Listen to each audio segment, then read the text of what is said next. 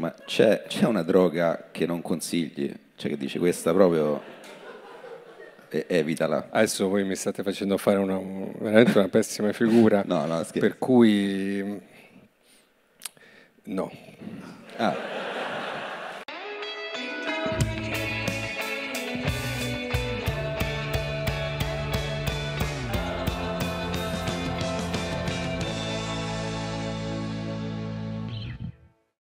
Buonasera a tutte e buonasera a tutti, benvenuti alla puntata numero 167 di Tintoria. Applauso. Vamos. Alla mia destra, alla co-conduzione, ragazzo molto carino Stefano Rapone. Ci troviamo a Milano, ci troviamo. Ecco qua. grazie. Questo è Milano, catcalling Grazie. subito. Eh, lo so, lo so. Ma, però Milano è così. Mi capita sempre. Milano è così. Però catcalling di un uomo a un uomo e quindi va benissimo, Sì, anzi. sì, sì, siamo- anzi, apprezzatissimo più. Eh, certo, no come Roma, dove invece... Che, Dove? te, che te dicono a Roma? A coglione, invece. Qua apprezzato. Subito ho sbagliato, vedi? Sì, sì, Ho sì, sbagliato infatti. immediatamente. È diventata immediatamente una cosa vagamente omofoba, subito. Non, vol- non volevo. E sto ricalcando sopra. Oggi è anche il giorno in cui si festeggia gli omosessuali, no? Vero? Che, che vuol dire? È vero? Cioè Repubblica era tutto arcobaleno eh, perché, Ah, perché mi sa che, gio- hanno, hanno che tol- giorno- hanno tolto la- fuori di gag. hanno che- tol- hanno tolto l'omosessualità dalla, da- dalla, mm, lista delle malattie. eh. Oggi? L'ho scop- Nel no, 2020 no, no, tanto tempo fa, però io Ah, l'ho- ok, l'ho no, scoperto oggi che non è più una malattia, quindi Ah. festeggiamo che per questa cosa che, che comunque sono... Ah, non lo so, Madonna, ho iniziato malissimo. Sì, sì, sì. Che tremendo. Vabbè, vi- la ripartiamo da qua. No, no, buonasera no. a tutti. No. Buonasera a tutti eh, e a tutti gli omosessuali. Sì, buonasera, buonasera a tutti. Sì. Vabbè, sì, Così comunque, includiamo tutti. Non volevo, subito Eh, no, mi sono eh, posto eh. come nemico, ho Eh, sbagliato. Eh no, hai fatto bene. Vabbè, ci troviamo a Milano, stavo dicendo, poi vedi quel, quel catcalling mi ha, mi ha mandato in confusione. Siamo in Santeria, e siamo sempre coprodotti da The Comedy Club. Stefano, come stai? Bene, dai. È stato un po' faticoso arrivare qua, però Mm. Ecco ecco, qua. qua vedi, Qua i bicchieri sono di plastica, plastica. quindi comunque non c'è... scelta meno e- ecologica rispetto a Roma. Bella vedi? provocazione? Eh, mi sa che c'hai ragione, Vedi? vedi. però non si sente crash, crash che No, comunque infatti. è abbastanza. E, vabbè, no, comunque abbiamo fatto un, par d'ore di ritardo col, Sì. col treno. però. Pure oggi, 5 ore e mezza Roma-Milano che ci saremmo risparmiati, Sì. di cui due ore fermi dentro un tunnel dopo Firenze, quindi comunque sia due ore fermi nell'oscurità totale. Sì, Ce sì, le saremmo però- risparmiate, però, Però dai, vabbè, per essere qua in mezzo agli omosessuali ci, oramai l'unico modo per riacchiappare la puntata dice andare all-in. Va bene, sono, sono d'accordo, sono d'accordo. Sì, tu, tu come va? Molto male, grazie. Stai, Sono sei- tutto congestionato, sto prendendo vari farmaci per essere, per essere qui tra i nostri fratelli. E Però oggi è il tuo giorno fortunato, visto l'ospite che, Sì. che avremo. Sì, ci penserò. Quindi, sì. ehm, che... Infatti mi sento già meglio ora che me lo. No, ma infatti cioè, sto a fare più che altro scena, è una cosa teatrale. non- Sì. eh, Però no, sì, sono tutto un po' congestionato. Ho fatto i vari tamponi del caso. Anche un tampone per lo streptococco che mi hanno detto sta a girare. E io ho fatto il tampone per essere sicuro. e non- non Positivo pure a quello, no, Ah, vabbè, no, male, negativo allo streptococco, non sapevo cosa fosse negativo. Ehm, c'è. No, è stato un Viaggio lungo, ah sì, no, ecco, è successa sta cosa. Sì. Quando siamo arrivati, siamo scesi a Rogoredo, abbiamo preso il taxi e siamo saliti sul taxi e il tassista dal nulla, un signore che andava per gli 80, eh, ci ha detto ehm, come mi pagate?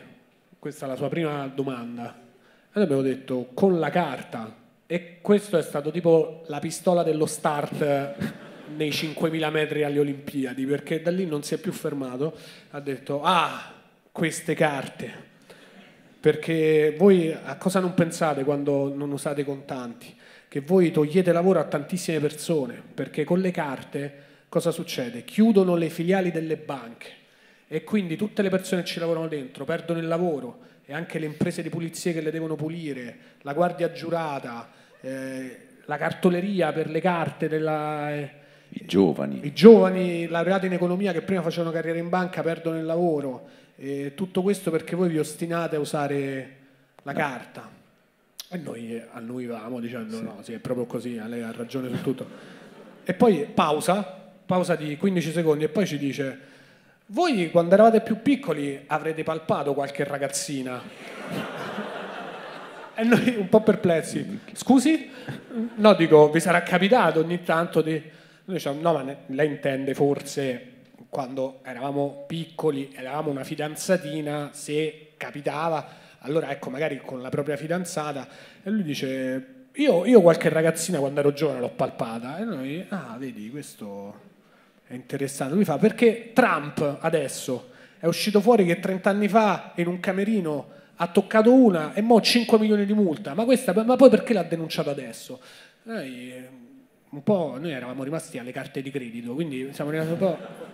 E abbiamo detto no, però adesso viviamo in un'epoca storica in cui cioè, finalmente si, si incoraggia, eh, si insomma, le, le donne si, si sentono di più nella condizione di poter denunciare la molestia subita. E lui dice sì, ma che c'entra? Questo perché 30 anni ci ha messo. Allora io pure le ho detto a mia moglie, ho detto guarda, prepara le valigie, andiamo in America, io ti mando in un camerino, appena ti tocca nel culo abbiamo svoltato. Quindi noi ci siamo immaginare questo signore che manda la moglie ottuagenaria nei camerini di Hollywood Sperando, a sì. farsi molestare questa povera donna per svoltare 5 milioni, che poi è la stessa cifra, cioè nel senso è quella là. E, e poi alla fine fa... E, e poi posso dire una cosa sulle carte di credito? E, e dai, di nuovo, è tornato. Io non mi fido perché con quelle ti tracciano, con quelle te sanno tutte le tue spese. Io là non ci ho visto più, cioè là mi sono proprio arrabbiato. Ho detto guardi, fino a qua ha detto solo cose giuste. Però su questo no, perché forse lei non sa che se usa NordVPN può tranquillamente non essere tracciato e fare le sue operazioni in totale sicurezza. E infatti lui ha detto, e come faccio? E io gli ho detto, guarda, basta che va su nordvpn.com slash tintoria, lo trovo anche nel link in descrizione delle nostre puntate, trova un coupon strepitoso e se lo scarica e non viene più tracciato. E lui ha detto, ah, ma è incredibile, e quindi ora siamo fratelli con questo tassista che... Sì, ci ha detto, "Ah, lo usa anche mia moglie. Sì, è vero, Questo, ha infatti dice, spesso mi dice sempre, basta un clic. Basta un clic. Eh, e- Questo è stato il nostro E questo è stato il nostro incontro. viaggio in taxi. E... Eppure oggi. Eppure oggi siamo È fatti andata. questa macchina smart. Sì. Così. Che è quello che ci dà il cui ci pod- dà, ogni, sì, sì. ogni puntata una smart Ogni a testa, non sappiamo pezzo. più che farne. La, sappiamo la montiamo piano piano. Ah, ogni Una- puntata sì, un sì, pezzo, una- una- eh, oggi la maniglia.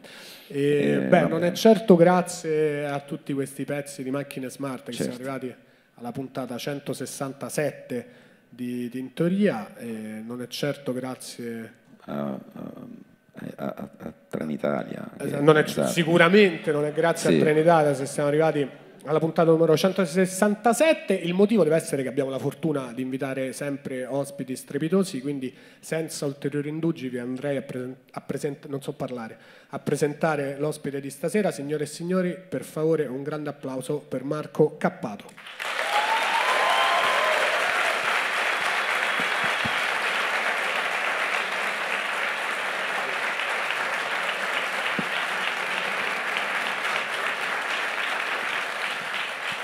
Buonasera. Non lo vedo tanto bene, in effetti. Ti Ciao. prego, poni fine alle sue sofferenze.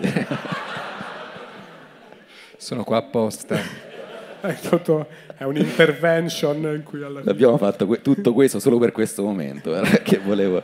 Prima pensavo fosse perché è la giornata degli omosessuali, invece adesso ho capito. Invece hai capito No, no, è che c'è bisogno di- sei stato di- di- evocato. Esatto. E Stefano, intanto grazie mille di essere venuto Grazie qua, a voi. ci fa molto piacere. Stefano si era preparato Sì, una, domanda. Eh, come stai? Sto bene, grazie. Che, che- che hai fatto oggi? Oggi ho portato la mia bimba a scuola e poi, e poi sono andato al coworking dove ci sono le postazioni dell'associazione Luca Coscioni a, a lavorare, riunioni, eccetera. Poi sono ripassato dalla mia bimba e sono tornato qua. Ah, banale, banale. Perfetto. Sì, sì. giornata lineare. Lavorativa, giustamente. E Allora, io e Stefano abbiamo un po' una, una domanda che tendiamo a fare alle persone che hanno un percorso di vita che ci interessa, che è come hai iniziato. E noi ci siamo andati un po' a studiare la tua vita. Abbiamo visto che tu, se possiamo partire dalle origini, tu hai studiato in un collegio cattolico. Sì, E allora ti vorremmo chiedere com'è è studiare... sempre così. Eh? È sempre così, ti dà la reazione. Sì, sì, sì. Quindi eh, esatto, questo ti volevo chiedere. Com'era studiare in un collegio cattolico e com'è che poi invece se ne esce giovani radicali? Ma in realtà lì al collegio il, il rettore fu cacciato per eh, storie di donne, cioè, quindi alla fine non è che proprio... Non erano proprio severissimi. No, no, non c'era proprio questa disciplina ferrea. E come, come ci sei finito? Cioè, Ai miei tempi, non so se sia ancora così oggi, però per andare a scuola un anno prima, a, a cinque anni, lo potevi fare solo nelle scuole private. E quindi dalle mie parti c'era quella e quindi sei finito là. e sono finito là. E mi hai fatto... No, le, le elementari. Ah, ok, sono Poi alimentari. alle medie sono andato alla scuola pubblica di Vedano al Lambro, Certo. che saprai sicuramente. Il mio posto del cuore. Certo. Top 3 miei posti preferiti in Lombardia. Beh, ma in effetti chi non è stato... Chi non è stato? ah, chi non ha lasciato un pezzo di cuore a Vedano al Lambro. Certo, il Lambro, ce lo ricordiamo tutti. Eh, ma e quindi come è stato poi lo, lo switch dal, dalla... Ma i- è una cosa un po' di famiglia. I miei genitori erano abbastanza filoradicali. Ricordo che da bambini ci portarono a un comizio di Pannella, cioè noi eravamo con i nonni al bar a mangiare il gelato e loro sentivano il comizio a metà degli anni 70. Poi mh, Pannella si inventò, credo nell'85, la campagna o lo scegli o lo sciogli, il partito radicale. O, 10 o facciamo 10.000 iscritti o sciogliamo il partito. E questa cosa funzionò e mia mamma fu una di quelle che si iscrissero e quindi cominciarono ad arrivare cose a casa, materiali. Io ero più anarchico, che, però mi interessava anche. Quindi ero anarchico eh, con sensibilità radicale. E quindi poi ti Sì. sei ritrovato... Poi mio fratello in realtà partecipò direttamente a una campagna referendaria all'inizio degli anni 90, eh, conobbe Pannella, si candidò a Monza e quindi poi nel 92 anch'io sono- ho iniziato a frequentare. E tant'è che poi a te sei di- diventato parlamentare la prima volta a 28 anni? Sì. Caspita, che in Italia non, non credo sia... C'erano tanti coetanei intorno a te? No, ero, ero il più giovane. In realtà è un lavoro che va fatto da giovani perché devi prendere l'aereo avanti e indietro, è un lavoro usurante. È faticoso? Sì. E un'altra cosa che ti volevamo chiedere è come com'era Pannella? Cioè, nella vita normale, cioè lo incontravi, era, era simpatico, questa è una cosa che ci... Perché sembrava Sì, simpatico. Era, era sim- simpatico. era strabordante, era simpatico continuamente, ti- di solito ti, ti prendeva per il culo continuamente, era proprio una sua modalità, Vedi? era, era molto simpatico, sì. grande Giacinto.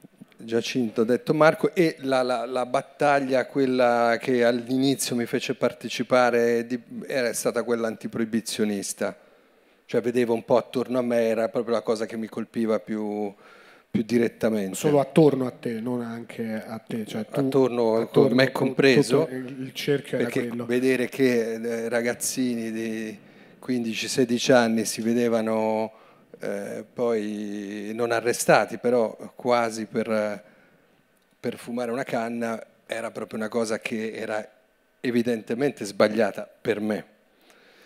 E lo dissi anche in un mio primo intervento pubblico, non ebbe un grande successo, un'assemblea di istituto nel quale era sulle droghe, c'era il prete, il- eh, e io presi la parola tra le domande e dissi l'unica soluzione per me è legalizzare le droghe contro la mafia. Eh, Però ai tempi non era ancora... E infatti, vedi, però ne valsa la pena perché adesso invece se vai un'assemblea di istituto, tu- quasi tutti dicono l'unica soluzione è legalizzare le droghe contro la mafia, eppure Il problema è la legge è rimasta Sì, quella. esatto. È rimasta quella. Eppure non è cambiato nulla. Però Niente. vedi, grazie di averlo detto comunque prima quando era più impopolare. E, ma c'era Vabbè, no, questa cosa delle canne chiaramente a me interessa molto, è anche un tema ricorrente del, del podcast, è una cosa che mi interessa perché poi io pure eh, io ho scritto la mia tesi di triennale sugli effetti della legalizzazione della marijuana in Colorado. Era una cosa in economia politica, quindi una, no, ma una, una, vabbè, una, cosa messa in, in No, vabbè, hanno fatto la tesi, non eh, sminuirti. Infatti, no, sarà una bella tesi. Era, era, una tesi abbastanza. L'hai copiata? Beh, ovviamente, ah, nel ecco. senso eh, era più una ricerca, capito? Che una tesi. Vai là e dici, oh, guarda qua i prezzi delle case, tutte cose, però le hai messe insieme e poi dicevi, la prego, mi mandi sì. via da questa università, sono stanco. Sono stanco, ero già tipo pelato da quattro anni, non è il mio posto, mi mandi via da Pulcino. qui. Mi mandi via da qui. Però è una cosa che mi interessa molto. Però una, una, una domanda che faccio sempre che mi interessa è che uno si avvicina ai temi della della legalizzazione dell'antiproibizionismo quando da giovane si inizia a fare le canne e dice beh ma perché, perché ci stanno arrestando? Comunque perché ci stanno portando in questura? Perché non, non si tolgono i soldi alle mafie? Però poi eh, tantissime persone amici miei io compreso crescendo eh, si sono poi allontanati dall'utilizzo della marijuana perché mal si sposava con la vita da adulti quindi la domanda che faccio a tutti gli ospiti è che rapporto hai adesso con la marijuana?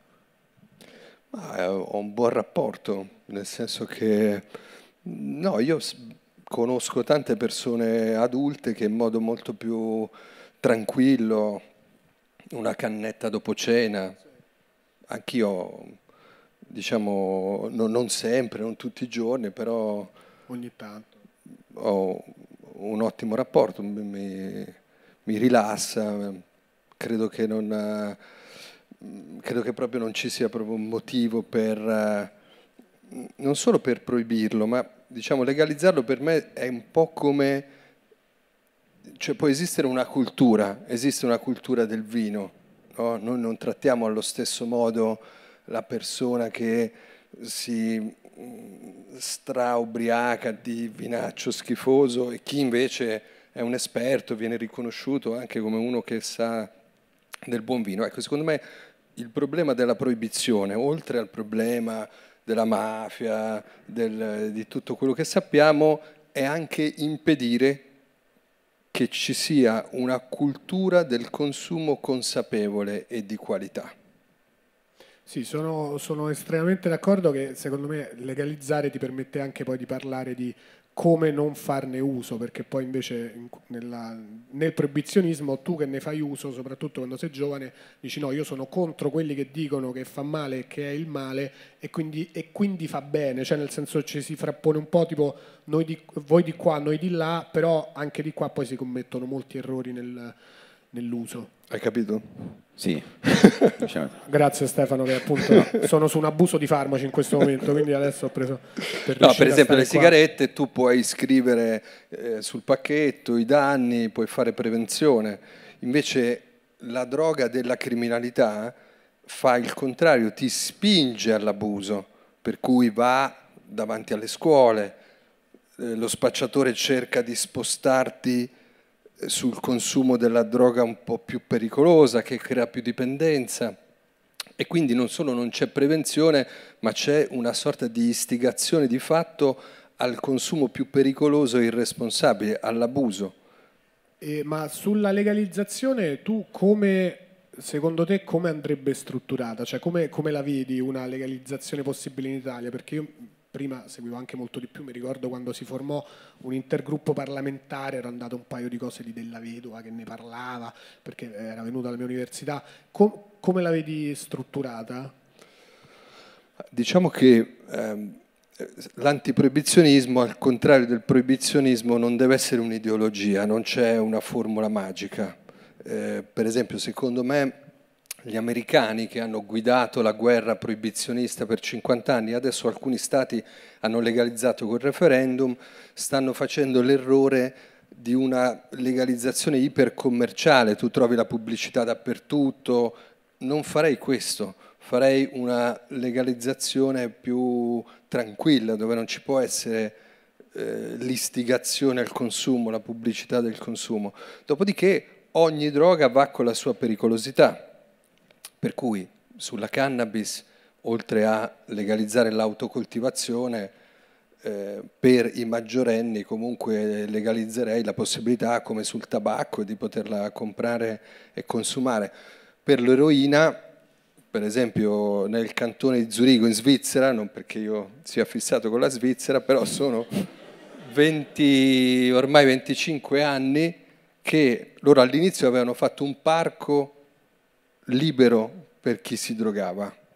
La polizia non andava e sono arrivati eroinomani da tutta Europa, è successo un macello. Da lì hanno deciso di cambiare modello e di somministrare eroina sotto controllo del medico soltanto ai residenti e a residenti che fossero già consumatori di eroina, con il risultato di fare crollare il tasso di criminalità e di overdosi, perché a quel punto, essendo eroina somministrata in un contesto medico, non c'era più il rischio di morire di overdose e, ehm, e questo esperimento ha resistito al referendum che volevano abrogare, l'hanno votato da sinistra da destra, quindi anche l'eroina può essere legalizzata, ovviamente non eh, così sul bancone del supermercato. Ma questa eroina legalizzata, cioè è legalizzata per chi già ha, ne fa uso e quindi ha dei problemi, non per chi dici ah, no, la voglio provare. No, appunto, non è, non è, disponibile nei negozi, però già questo, essendo eroina prodotta dallo Stato, elimina la filiera del, del, del crimine e rende marginale l'interesse per la criminalità di portare nuove persone al, al consumo, perché poi quelle persone, se ci rimangono sotto, hanno diritto a riceverla con la somministrazione medica. Quindi eh, ogni sostanza, e, e, sono dei tentativi, eh, può funzionare una cosa, può funzionare l'altra, per esempio magari l'alcol, ma l'alcol forse andrebbe un po' meno pubblicizzato, spinto, tu hai i politici, gli stessi politici che vogliono mettere in carcere i consumatori di cannabis, poi vanno al Vinitali a inneggiare eh, e sono 30.000 morti, 30 morti all'anno più o meno. Quindi non è che dico che bisogna proibire l'alcol, ovviamente, ma eh, bisognerebbe avere una proporzione tra la pericolosità della sostanza e il livello di prevenzione e di controllo che si fa. E... So, so, so, no, io, allora, io, a differenza vostra non mi drogo, e quindi ho, que- ho, questa domanda. E, eh, chi viene qua in genere, la domanda che fa lui sulla marijuana, dice io ho smesso di farmi le canne perché vengono le paranoie. Tu invece, cioè, come hai fatto mm. a superare questo? Dopo i 30 anni vengono le paranoie, invece tu come fai? Hai, hai, siccome la conosci, dici so come... No trattarla oppure... Non so, non sono mai stato molto un tipo da paranoia, forse è quello. No? Ah. Non mi, saprei dare una, una, risposta scientifica. Sicuramente eh, un, un, consumo molto, molto sostenuto alla lunga probabilmente eh, può, può, generare qualche problema. So, negli adolescenti mh, può essere anche molto pericoloso un consumo molto molto sostenuto di cannabis. Un consumo occasionale come il mio non mi ha mai creato problemi. Oppure conosci dove comprarla buona? Potrebbe essere. Dopo, dopo, dopo io non lo faccio. No, lo so che non fai, ma per sì, i tuoi sì, amici ti certo, dico. Certo, poi la, no. la rivendo. Sì, poi lui mi, mi, butta sempre sotto a un treno, però io non mi faccio più le canne da 5 anni, quindi lui è continua ah, vabbè, Quindi qui l'unico drogato sono sei io. Tu, alla fine sei tu. E...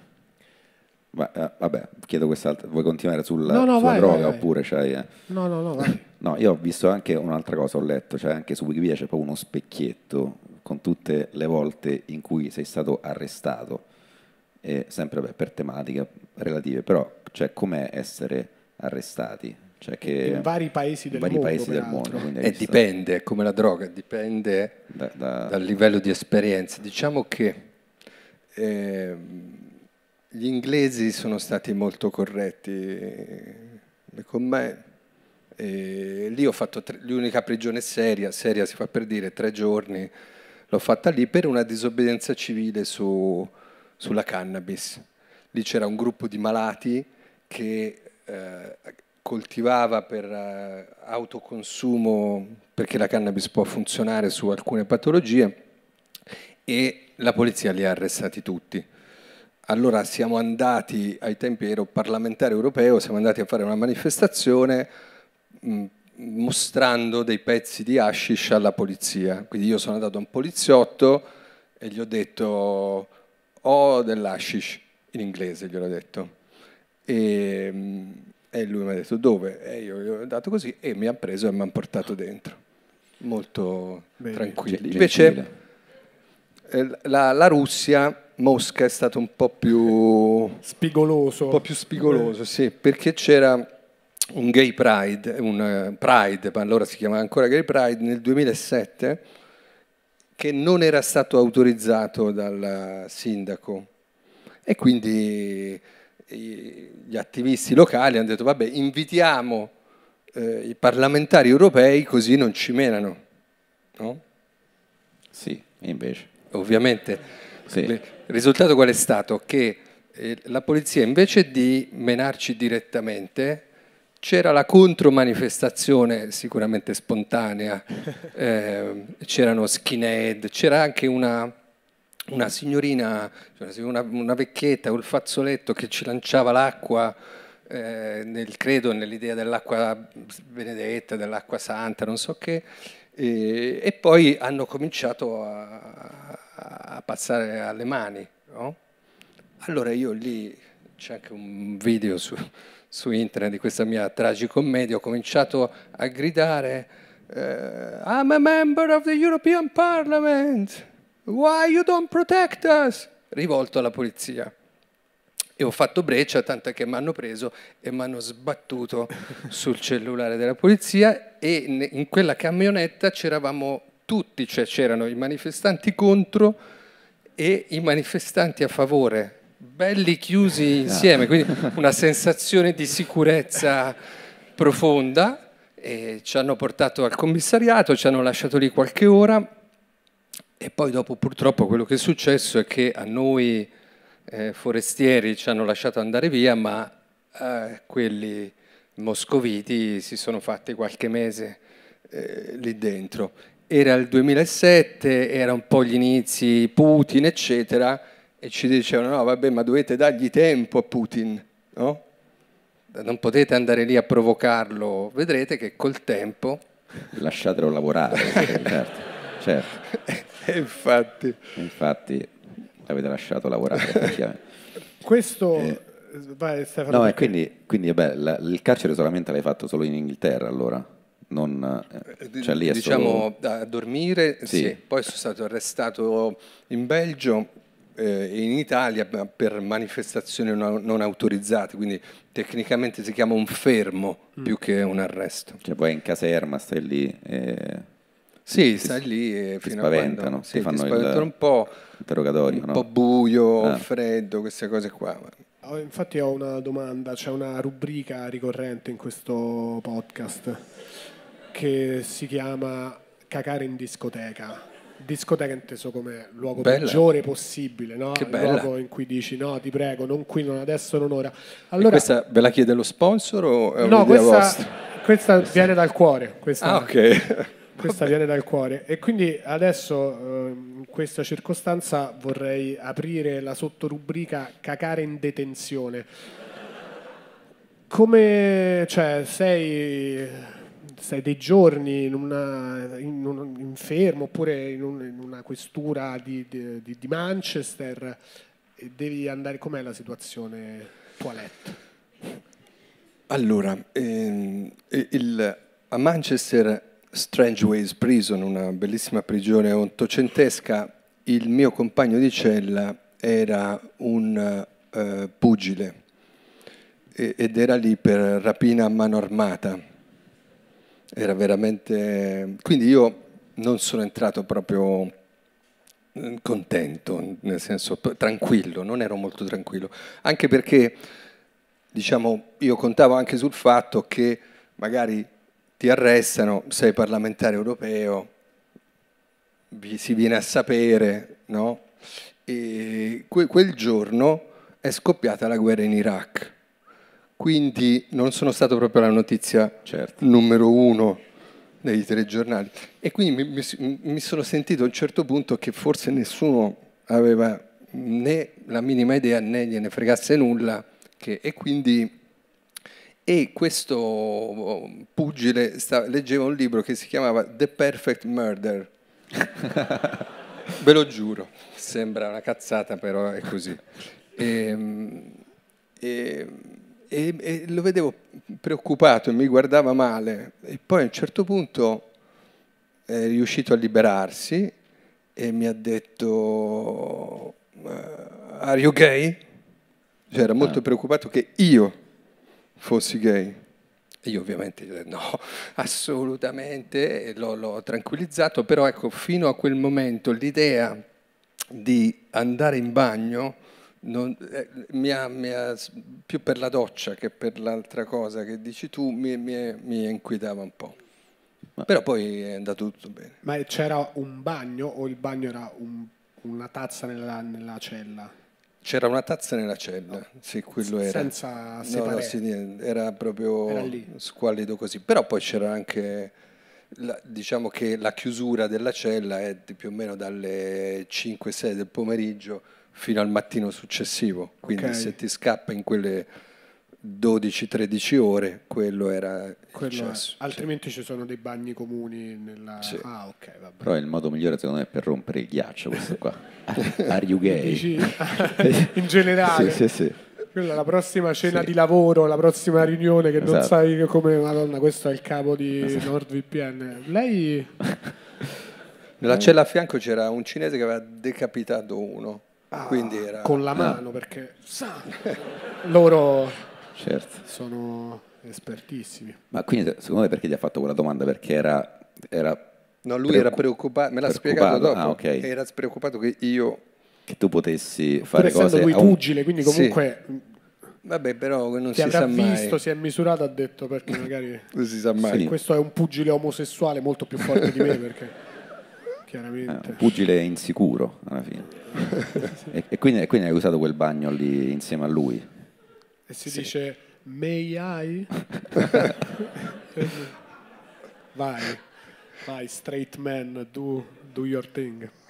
E, scusami se torno su questa cosa, ma eh, in quei momenti con un pugile eh, eterosessuale abbiamo, che legge... Anche omofobo, non omofobo, dobbiamo avere paura omofobo, di dire che legge eh, come uccidere delle persone, co- come fa, cioè, come, eh, cioè, non c'è contatto visto, cioè, capitava che guardassi, no, non mi guardava, cioè, No, no, poi dopo siamo, beh, ci è voluto un po' per rompere il ghiaccio, ah, appunto, certo. però siamo diventati abbastanza no. amici, lui era, c'erano queste immagini della guerra, lui era molto anti-americano, io no, però lo seguivo, cioè lui diceva fucking American bastard e io eh certo, yes. Cioè io, yes. certo, certo, certo, certo, Ecco, non mi sono messo a fare politica sull'Occidente chiaro. democratico, le cose che ci hanno liberato dal nazismo, tutta questa roba. Non era il L'ho messa da parte, sì. Non era Ero con lui.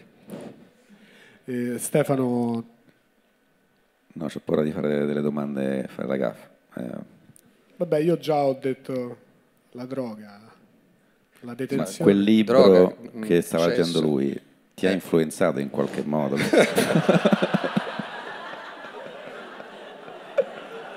scusa, scusa. Ma sai che... È che... Non ci avevo mai pensato. non ci avevo mai pensato, ti ringrazio. Gli ultimi che mi hanno dato dell'assassino erano quelli di Milizia Cristi. Ah. Sì. Sì, e li ho denunciati. No, no, ma eh, per carità. Scherzo, scherzo.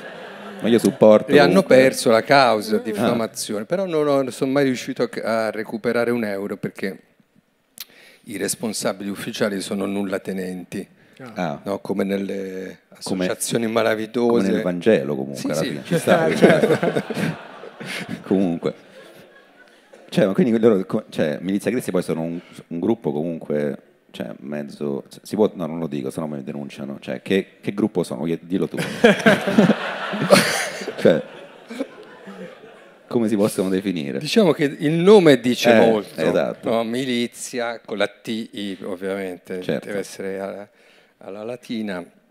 il nome dice molto, forse tutto, no? E quando noi aiutammo nel 2006 Pier Giorgio Welby, che era malato di distrofia attaccato al respiratore, a ottenere il distacco del respiratore sotto anestesia senza soffrire, e loro se ne uscirono sobriamente del dire siete degli assassini. Ecco. Quando poi i tribunali scagionarono il medico Mario Riccio e eh, di conseguenza anch'io che avevo organizzato la cosa, allora abbiamo fatto causa per diffamazione e abbiamo, e abbiamo vinto. Ma infatti, eh, ti dicevo prima, io per, prima di fare questa puntata mi sono fatto spiegare dalla mia ragazza avvocata eh, un po' di cose per non venire totalmente impreparato. L'interruzione delle, delle cure in Italia prima era completamente illegale e adesso non è più completamente illegale?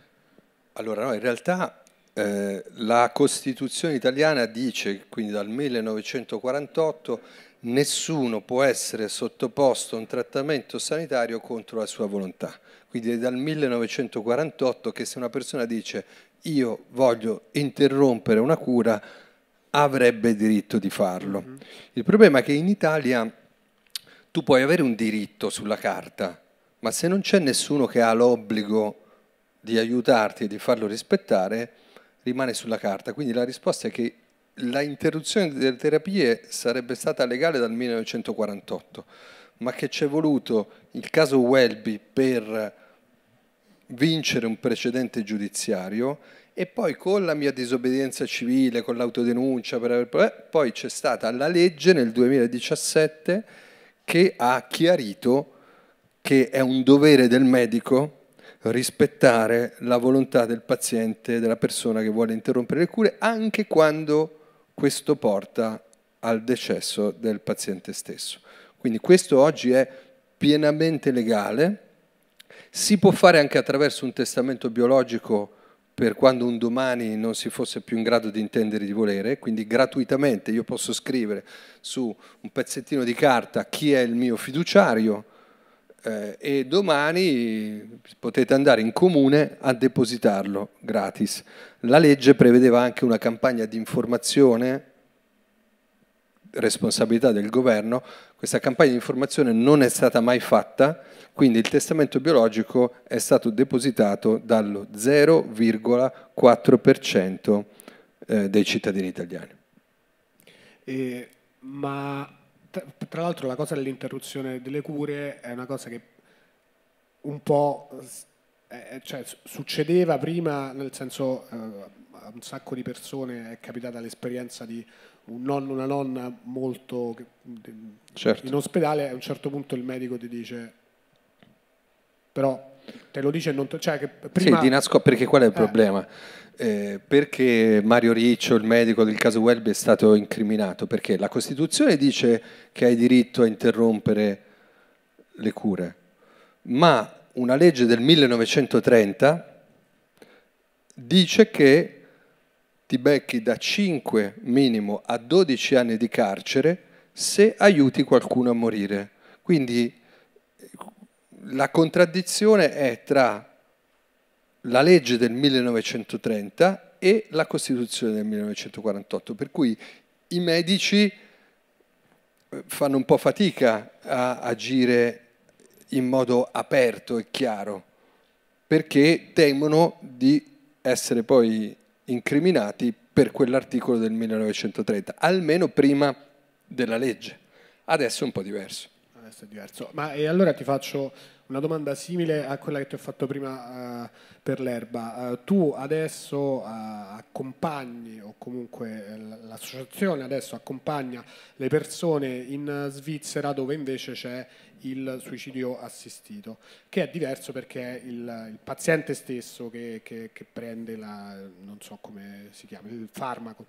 E secondo te quello è il modo giusto, ideale di approcciare il fine vita oppure quale sarebbe idealmente il modo giusto per uno Stato di legiferare ma secondo me il problema non è tanto il modo in cui lo si fa. In Olanda, in Spagna, in Belgio, in Lussemburgo può anche essere il medico pratica che somministra la sostanza letale, non è necessariamente il paziente che se l'autosomministra, ma questo secondo me è abbastanza indifferente. Il problema è quella persona ha diritto o non ha diritto a essere aiutata a morire. Io penso che se una persona è lucida e consapevole, la patologia è irreversibile, la sofferenza è insopportabile, allora ha diritto.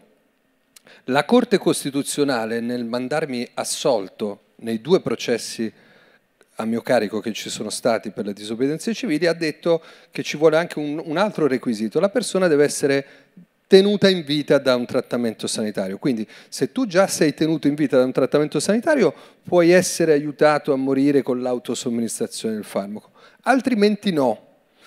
Ed è la ragione per la quale stiamo continuando con le disobbedienze civili, non più io da solo, abbiamo 27 persone diciamo, associate a delinquere che fanno questo, io non sto più andando eh, in Svizzera a fare questo, eh, e sono persone che non sono tenute in vita da trattamenti sanitari, quindi sono lucide e consapevoli, affette da patologie irreversibili, con sofferenze insopportabili, ma per esempio un malato terminale di cancro non è attaccato a una macchina. E quindi non si capisce perché debba essere discriminato nella possibilità di accedere all'aiuto alla morte volontaria. E quindi eh, ci sono adesso altre quattro persone che abbiamo aiutato con quattro indagini a Milano, a Firenze, a Bologna a nostro carico e potenzialmente quattro nuovi processi.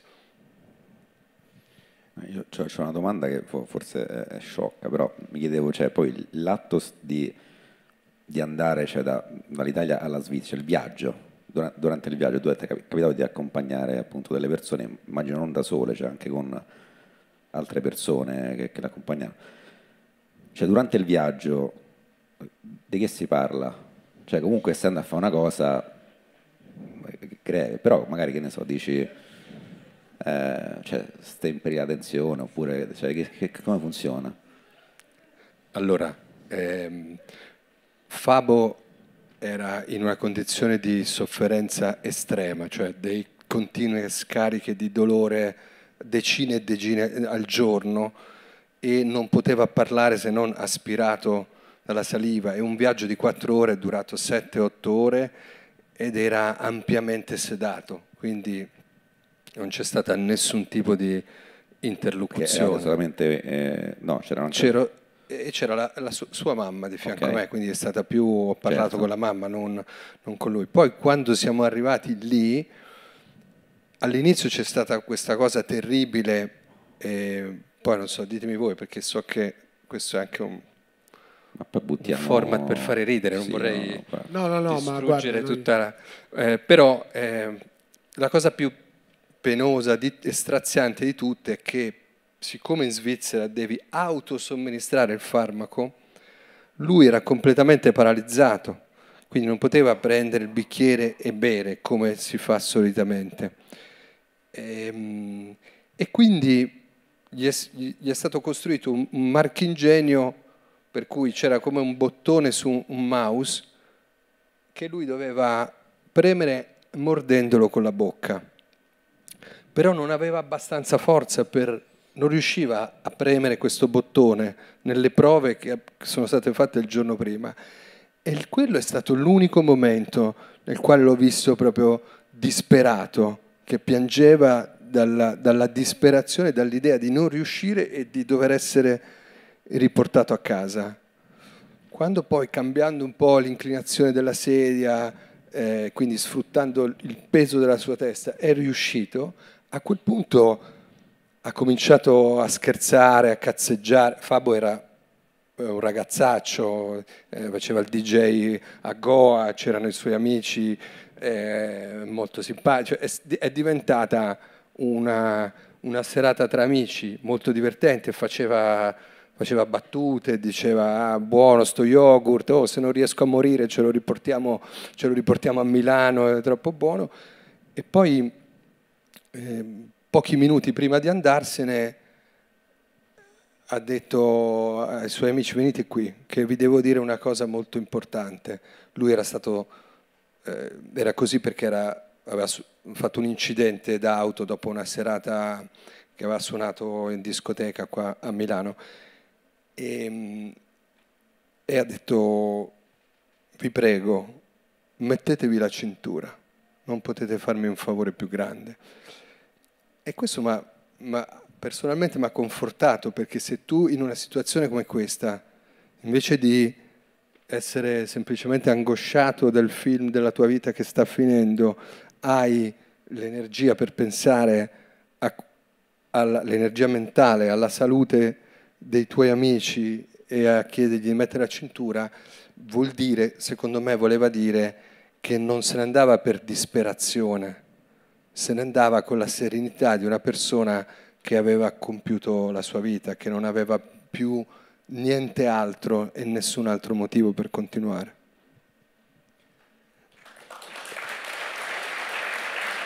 Grazie.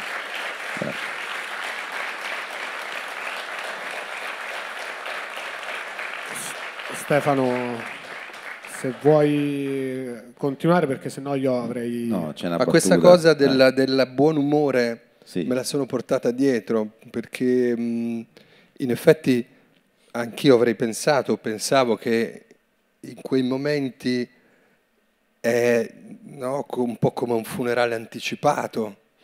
Eh, invece per persone che vivono come una tortura, da magari da mesi o addirittura da anni, la propria esistenza, eh, quello è un momento di grande serenità. Eh, quando andammo a casa di Pier Giorgio Welby con Marco Pannella e, e con altri, con Mario Riccio, il medico, e, e Welby ci disse, "Eh, so- sono, un po', sono un po' nervoso. Eh, eh, certo, Pier Giorgio, eh no, è la prima volta che muoio. E allora dici, caspita, no?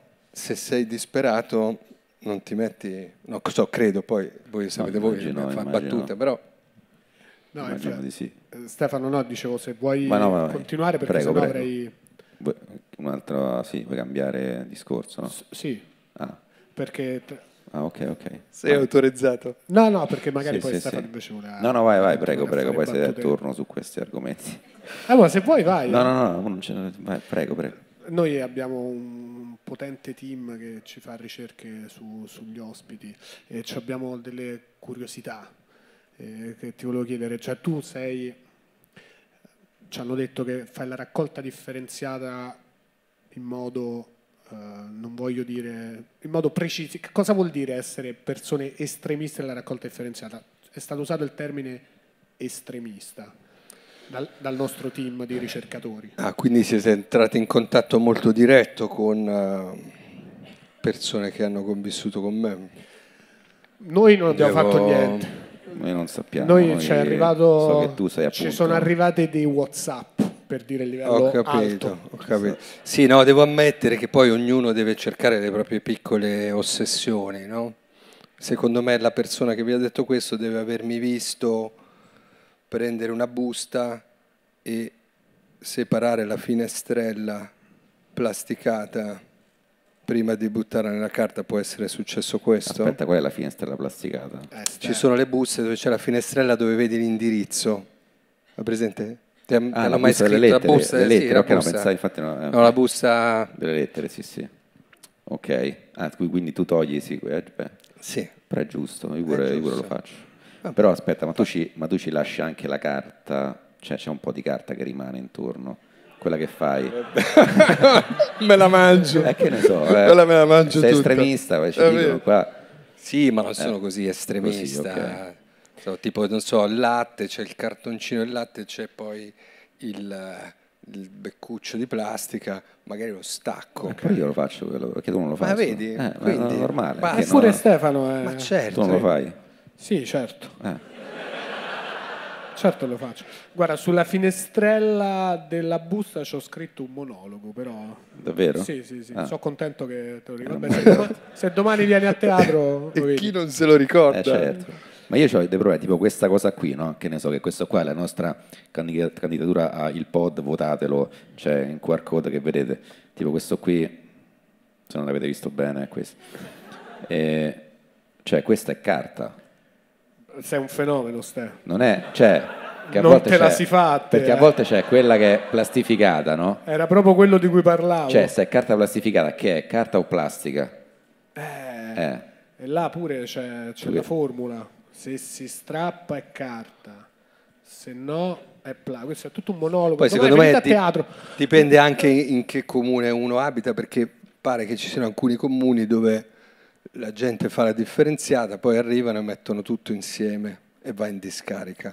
No? Per cui a quel punto forse è meglio non farsi troppi problemi. A quel punto è meglio non. Io mi ricordo che una volta a Termini lo facevano alla stazione di Roma, adesso non lo fanno più, però ci sono i secchi separati, giallo, verde, blu, carta. E un tempo c'era anche la scritta che si leggeva, Sì, adesso esatto. invece paper waste eh? e poi se tu stavi a termine ad aspettare il treno vedevi proprio quelle della nettezza urbana che prendevano e svuotavano tutte nello stesso sacco però questo anni or sono adesso non, l'ho- non l'ho mai più visto. adesso non si legge neanche la scritta sì quindi per devi dire cui tutti giallo tutto. secondo me è carta e vai. e devi andare tipo la carta dei volantini. I volantini, cioè quella è, oh, questa ce l'hai proprio qua quella è eh. carta. però ci sono volantini e volantini eh. Dipende quella- quanto hanno investito È plastificato, perché comunque anche il termine plastificato, che vuol dire che lo rendi plastica? No, Lo so. qui siamo alla chimica alla fisica io qua pensavo Se di c'è un trovare. tutorial, qualcosa, io non, non lo so. Non lo sai, non lo sai. Eh, ma invece eh, Ibiza. Se ti dico Ah, ma- ma- Ibiza, Abbiamo che, parlato Siete andati sì, proprio... sì, che, che esce, che esce, che ti ricorda. Ibiza, mi sono, mi sono divertito, è una bella... Una volta, una siamo in vacanza, non lo so, noi siamo No, più di una volta, sono andato Ah, più di ok. una volta, sì. sì. Che volete a sapere? fare clubbing Sì, ma anche un po' di clubbing. sì. anche un po' di clubbing Mm. ma anche un po' di Beh, poi ogni tanto uno al mare ci deve andare comunque, no? sì certo perché per, di- per fare la foto al mare Ibiza e dire mare strepitoso No, anche per riprendersi un attimo. mare incredibile appena arrivati Ehm, quindi Ibiza bella divertente Sì, io mi sono divertito, poi mm, Ma con pannella? no, No, Pannella non era un clubber forse no, no, con eh, la Bonino. No. no. Emma non è una clubber No. Emma va ai rave perché certo, certo. Eh, Sì, quelli un po' più Eh rustici. sì, certo la Sì. tecno con la K piace a Emma Se no, sai, devi dare soldi alle SIAE, queste Eh cose. sì, lei proprio non, non ci sa, non No. capisce più niente, ma come la si ha? eh? Giustamente, lei sta là per la festa, vuole vedere le casse montate, i cani impauriti, Infatti. è, quello, è, il, suo, è il suo ambiente. Questo era quando eri europarlamentare, cioè tu di giorno, al, cioè di giorno, l'inverno all'Europarlamento e poi l'estate. No, ma adesso, adesso non vorrei creare una mitologia ok, eccessiva. no, no, eh, sì. Ah, ci sono andato qualche volta, eh, tempo fa, l'ultima volta a Pasqua. Ah, eh, recente, recente. Ok, ok. E che, che- che hai fatto? Eh, ma adesso ovviamente poi... Ma Pasqua è prima de- dell'apertura delle discoteche. Sì, però ci sono comunque Lui Delle- conosce, delle cioè, feste un abbiamo po'- capito, lui c'ha questa cosa che... delle feste un po' rustiche. Ok, ok. No, poi tanto mare ovviamente. però tantissimo mare. ci Musei famosi. Cioè, Musei di Ibiza sono... È chiaro, il famosi museo in del tutto il clubbing, mondo. immagino ci sia. Non, non ci sono mai andato, però quindi Pasqua, se conosci Pasqua e Ibiza, Sì, fantastica. sì, sì. Perché io ero andato le prime volte con una mia amica che non è più tornata, è rimasta lì. È rimasta lì. Sì. Ma perché Ibiza poi c'è anche tutta questa attrattiva, de... cioè è anche un posto di fricchettoni, poi adesso è diventato... Oh, era nata ai tempi della dittatura di Franco, andavano eh, gli oppositori, i dissidenti, eccetera. E quindi è un po' cresciuta con questo spirito po' ribelle, poi dopo ovviamente tutto si è commercializzato, tutto è diventato business. SIAE per l'appunto. Si ha della Le famose cose buone che fece anche, Anche Franco. Franco. Ibiza. Che no, Ibiza sì, che è diventata un po' un'isola dove si, si sperimentavano le cose e proprio su questo argomento, cioè un'altra, un altro input che abbiamo ricevuto è sul, sul microdosing. Sì. Ho- Avrei delle domande sul microdosing dell'LSD. Ora, la, la mia esperienza La mia unica esperienza con l'LSD fu una volta che mi presi un acido in campagna. E... Com'è andata? È andata molto bene, eh. da solo, cioè c'erano tanti amici che però stavano facendo altre cose, io mi sono messo su un'amaca tra due ulivi e sono rimasto là a guardare il tramonto in Toscana. Tu ti chiami fuori anche su questo. Io Stefano proprio, anzi, il contrario. Sì, sì. Un uomo senza difetti. Vabbè. Molto bello no. il contatto con la natura, poi a un certo punto è arrivato un'ape, come si chiamano quelli, gli, gli, gli ammazzamuli, vabbè, un, cioè tu credevi fosse cosa? Una, ves- no, una vespa gigante che mi è apparsa proprio davanti agli occhi e io là, quindi ho anche avuto paura della... molto bello, proprio Bellissimo. sono scappato, però è stata un'esperienza molto contenuta. Una Ci volta... stai facendo venire voglia a tutti. No, esatto, io cioè, ho questo dono che tutte le volte parlo delle droghe e le persone se ne allontanano e lo considero comunque sia un dono importante. Però una sola esperienza e non, non mi sento di poter parlare con condizioni di causa della cosa. Invece il microdosing, che, che, che cos'è, come funziona e perché si fa? Allora, diciamo che eh, dopo 50 anni circa di proibizionismo assoluto su queste sostanze cosiddette psichedeliche, LSD, MDMA, psilocibina, i funghetti, eh, ayahuasca, MDMA, eccetera, e, mh, è ripresa la ricerca scientifica. Adesso non voglio dire in modo poco corretto perché appunto ci sono scienziati che ci lavorano, sono stati pubblicati eh, articoli e studi scientifici importanti e gli psichedelici sono utilizzati a livello sperimentale su diverse malattie, da una parte i malati terminali, dall'altra le sindrome post-traumatiche e pare che la Food and Drug Administration, l'agenzia americana dei farmaci, eh, sia in procinto di autorizzare l'MDMA, che poi è la molecola che sta alla base dell'ecstasy, eh, con un certo tipo di uso terapeutico. Poi ovviamente non vuol dire che fa bene, vuol dire, cioè come la cannabis terapeutica, dipende come la usi, per chi la usi, a che cosa. Quindi non dico eh, ah sì, che bello, fa bene, però sono sostanze che dopo 50 anni di eh, gelo assoluto adesso sono un po' state riscoperte dalla, dalla ricerca scientifica. E ovviamente le esperienze aneddotiche, cioè quello che ciascuno può aver provato, non sono significative sul piano scientifico io personalmente ho provato e ne ho avuto una buona una sensazione buona, positiva. Che cos'è il microdosing? È eh, delle micro quantità, quindi al contrario della, dell'esperienza che hai fatto tu, sì.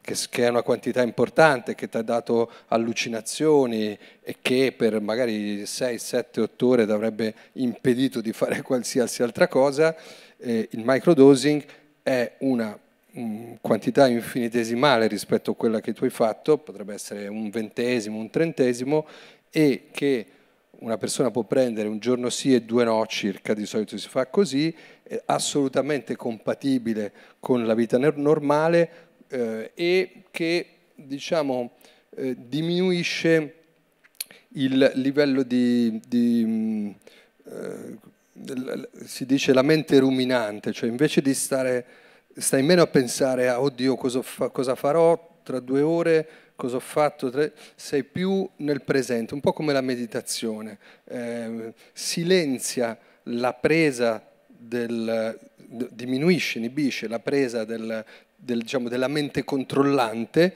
e, ti, e, quindi ti distende di più alla sensazione del momento presente. Questo è un po' quello che anch'io ho avuto esperienza di fare e che viene riportato dagli studi scientifici. E per quanto tempo, cioè un giorno sì e due no? Puoi fare un mese, due mesi. Ah, non, quindi non... un sì, sì. Cioè quotidianamente? Questa... Un giorno sì e due no. Ah. E, e... Che, e che, che, com'è? Cioè che fai?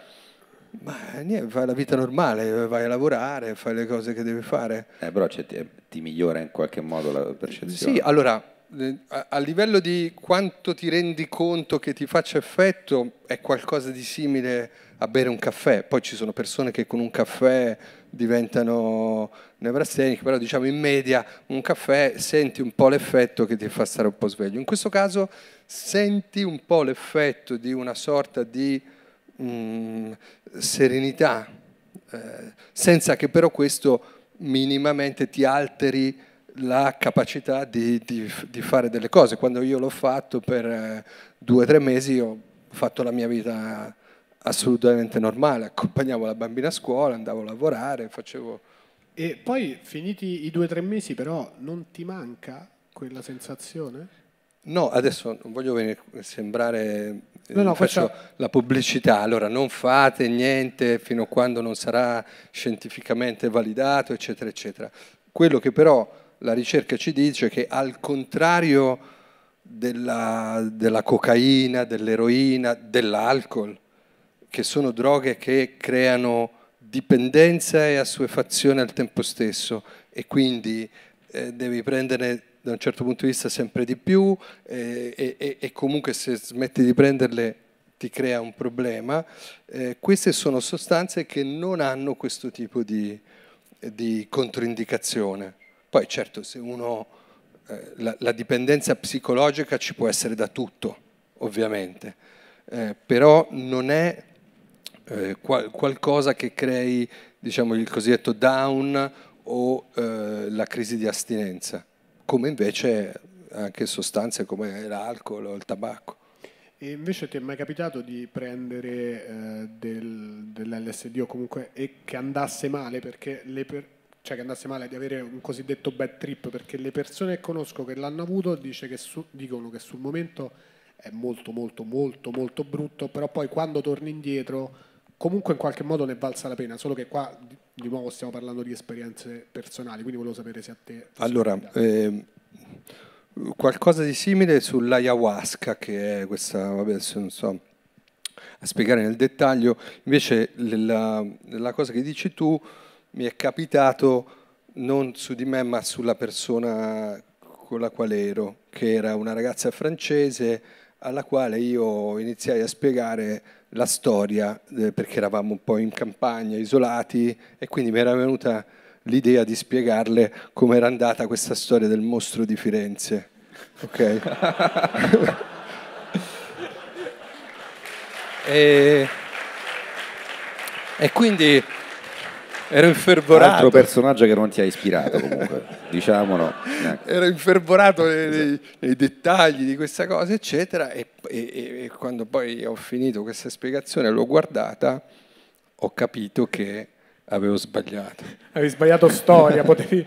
ho visto il terrore e niente, lì e, e, ho visto cos'è un bad trip indotto dalla storia del mostro di Firenze, esatto. il peggiore dei bad trip possibili. E cioè, che, che da, da, fuori c'è che vedi? Vedi una persona che, che sta...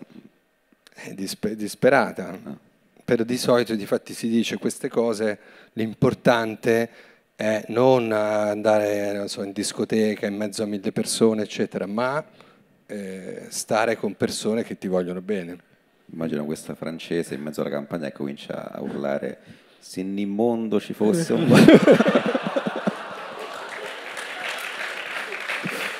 Sarebbe bello. Vabbè. Pensa che storia ha adesso da raccontare. Mi trovavo da sola in campagna con Marco Cappato, che a un certo punto guardandomi negli occhi mi ha iniziato a parlare del mostro di Firenze. Con dettagli mai... Ri... scusa, scusa. Stefano... Chiedo scusa.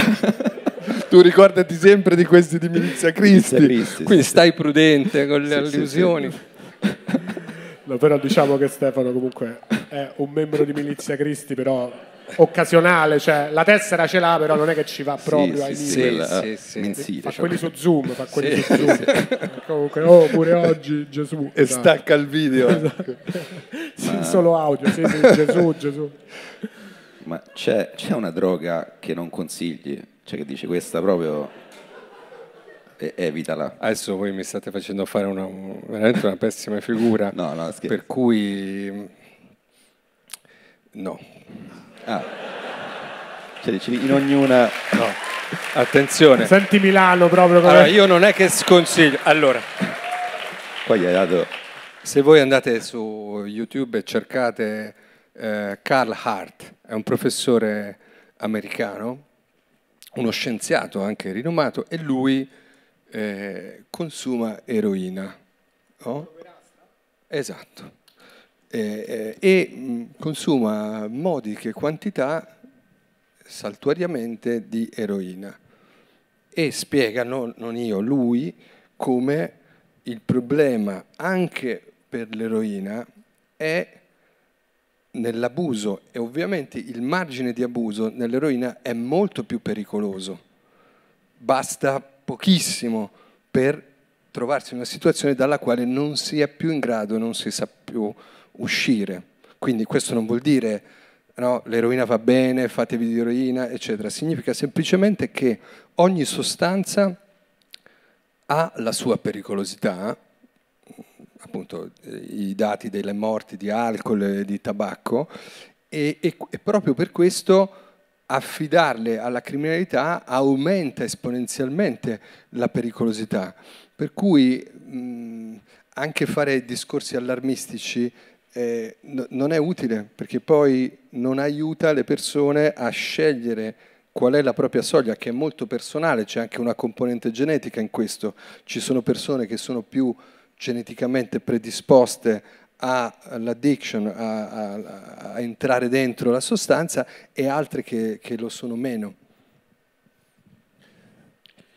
Vai, stai, sei scatenato.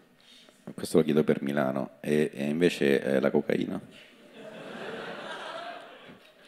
Eh, la cocaina, mh, devo dire che di, delle cose che ho provato io è quella che mi è piaciuta di meno, perché da un... Mh, cioè se il paragone tra psichedelici è un po' quello con la, con la meditazione, cioè con lasciare dissolvere le, l'io o l'ego e sentirsi un po' più parte del mondo, un po' più rilassati, un po' meno dominanti e angosciati dal futuro e dal passato, la cocaina è il contrario, è, è una droga che a me mette angoscia e, ehm, e questa forza, questa potenza che ti senti, io personalmente la sento come una cosa eh, malata, non è un, una cosa che mi fa stare bene, quindi non è una cosa che mi piaccia o, o che consigli, poi ognuno eh, reagisce in modo diverso. Leggevo da qualche parte che ormai nella cocaina non c'è neanche più cocaina, cioè il livello di eh, adulterazione, di, di, di schifezze che vengono messe dentro chimiche nelle sostanze è un altro risultato del proibizionismo, cioè le persone non sanno che cosa prendono, hanno, e quindi diventa proprio impossibile eh, avere un controllo sul comportamento e l'effetto della sostanza. Okay, quindi cioè, secondo te come quindi l'hai detto anche prima, però tutte queste droghe, cioè, come sarebbe il caso migliore di liberalizzarle, cioè avendo come in, appunto in Svizzera quelle situazioni allora, no, oppure... Noi diciamo sempre con eh, l'associazione Luca Coscioni legalizzare, non liberalizzare, quindi no, non c'è nessuna sostanza che sia diciamo totalmente liberalizzata, no? anche se volete comprare eh, i prodotti alimentari ci sono delle regole e dei controlli, quindi la liberalizzazione è quella della mafia, cioè dove non si sa cosa c'è nel prodotto, non si sa come la si vende, non c'è controllo sanitario, non c'è nulla. No? Penso che eh, le sostanze che provocano meno rischi di overdose o di assuefazione possano essere vendute in modo più, tra virgolette, libero, come dei prodotti eh, sui quali fare attenzione, informazione, eccetera. Le sostanze più pericolose abbiano bisogno di una, o di un'assistenza medica, insomma, di, di un passaggio in più. Ok. Grazie. No, cioè, no, io adesso cambia, sì. eh, ah. no, il ruolo di quello che cambia cambia argomento e va su cose più leggere. Non so come sono finito ad assumere questo ruolo, ma lo prendo volentieri. Il, eh, I nostri informatori, le nostre informatrici, eh, no, sì, guarda, tremendi. tremendi, ci hanno anche parlato di una tecnica con cui ti lavi i denti. E che, ci ha lasciato, non, che non ho capito. Vorrei quindi chiederti come ti lavi i denti, che è una domanda particolare, però allora, non ho paura di farla. Ok. No, no, tranquilli. Lo volete sapere? No, vabbè, non è niente di che. Allora, io sono un po' uno di quelli che legge una cosa su un giornale, poi non si ricorda dove l'ha letta, ma gli rimane e continua a ripetere ho letto che bisogna. Quindi io sul lavaggio dei denti due cose. Uno, ho letto che non bisogna lavarli prima di mezz'ora da quando si è finito di mangiare. A qualcuno risulta questa cosa? Ok, quindi Ah, vedi? Quindi voi Sì, pensavate di farmi fare anche su questo la figura dello psicopatico e invece... E invece... ma E qua, invece? qua è il mo- cioè, tipo la congestione ti viene. Cioè che- No, perché? Eh, lo sforzo è troppo grande. No, perché il, adesso dico il pH, ma magari il pH non c'entra niente, dei, dei denti eh, è troppo sensibile e se lo si spazzola subito eh, rischia di danneggiarsi tipo lo smalto. Adesso non prendete alla lettera questa spiegazione, sicuramente non è così come ve l'ho detta, però c'è una ragione scientifica per aspettare una mezz'oretta prima di lavarsi i denti. L'altra cosa banalissima è eh, la mano sinistra. Cioè io mi rado anche, cioè non sono mancino, però mi lavo i denti con la mano sinistra e mi rado con la mano sinistra. Come mai? Grazie, volevo proprio questa domanda che mi consente, perché in un altro articolo, o magari nello stesso pure, perché ho letto che eh, una- la flessibilità mentale viene aiutata dal compiere dei gesti con la, non la, la- la mano, diciamo, la mano forte, ma con l'altra. Questo aumenta le connessioni cerebrali. Qui, non so, a qualcuno l'ha sentita questa? Va bene, quindi, ok. No, l'importante è che qualcuno l'abbia sentita. Questo sì, mi sapeva Sì, un c'era po' di anche un- cazzata. sì, Posso dire che... Sì, sì. Vabbè, vabbè, comunque vabbè, no, c'era anche un paio di no. In nessuno di questi due casi prendetela come una verità scientifica perché non mi ricordo neanche dove l'ho letta, però questa spia che vi dà le informazioni immagino si Ma solo, riferisse. que- solo queste due cose? Cioè, Eccolo là. Ehm, allora, rispetto alla flessibilità mentale, sì. Poi il resto va a gusti, credo.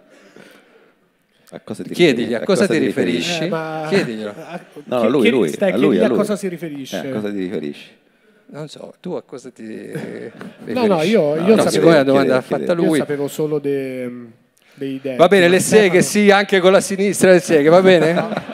Eh, allora, Oh, liberalizziamo anche. e allora, Questo Anche è giusto. Ma Anche perché sì. se usi la sinistra può essere chiunque. eh, Può essere veramente chiunque tu vuoi che sia. stiamo, stiamo volando alto. Sì, eh. sì, sì. eh. Meno Eh, male. ehm, no, che altro? No, però, no, è interessante questo che leggi delle cose e poi Vai, te, te le dimentichi. controllo. Vai, controllo. Ma io c'ho invece una volta una, una signora giapponese mi ha detto che se ti tagli le unghie dopo il tramonto, quindi col buio, cioè di non farlo, perché sennò poi quando muori non vedi i tuoi genitori. Ma questo non so se è scientifico questa cosa. Probabilmente sì. L'avete sentita questa? E allora sì. E Su una- Science c'era Sì. proprio un servizio. un'altra cosa che mi diceva è che se fischi vengono i serpenti. Ma questo, Ok. questo solo in Medio Oriente lo sanno tutti. Eh, sì. E poi fai- di, di farsi palpeggiare a Hollywood. È quello, certo. eh, è quello pure. E, no, c'è un'altra cosa invece che, che c'era, che, che avevo visto su Wikipedia, che a te ti ha beccato la polizia postale perché eh, hai scaricato Blade Runner. No, mi sono Ah, autodenunciato. sei autodenunciato. Ah, sì, Ah, sì. ok. Pure perché qua noi- è proprio, è proprio È un metodo. eh, sei tu allora. Sì, sì, eh. a disobbedienza civile, dove il termine Sì. civile sta nel fatto che ti autodenunci, perché Ok. se no eh, disobbedienza civile non pago le tasse, disobbedienza civile eh, parcheggio dove mi pare, no? Eh, no. Dov'è la differenza tra disobbedienza civile e quella incivile? È che almeno, magari poi non c'hai ragione, non è che uno che fa disobbedienza civile per forza ha ragione, però almeno ti assumi la responsabilità di quello che fai. Allora ai tempi, prima di eh, Spotify, insomma voi non c'eravate ancora. No, c'eravamo, c'è- c'eravamo. sì, vabbè, comunque. Sì, sì, sì. Eh, c'era stato un decreto, mi pare Scaiola, una legge Scaiola, adesso l'hanno eletto, cambia tutto in Italia, l'hanno eletto adesso sindaco, mi pare, ehm, che con pesanti pene di carcere per chi scarica materiale illegalmente su internet.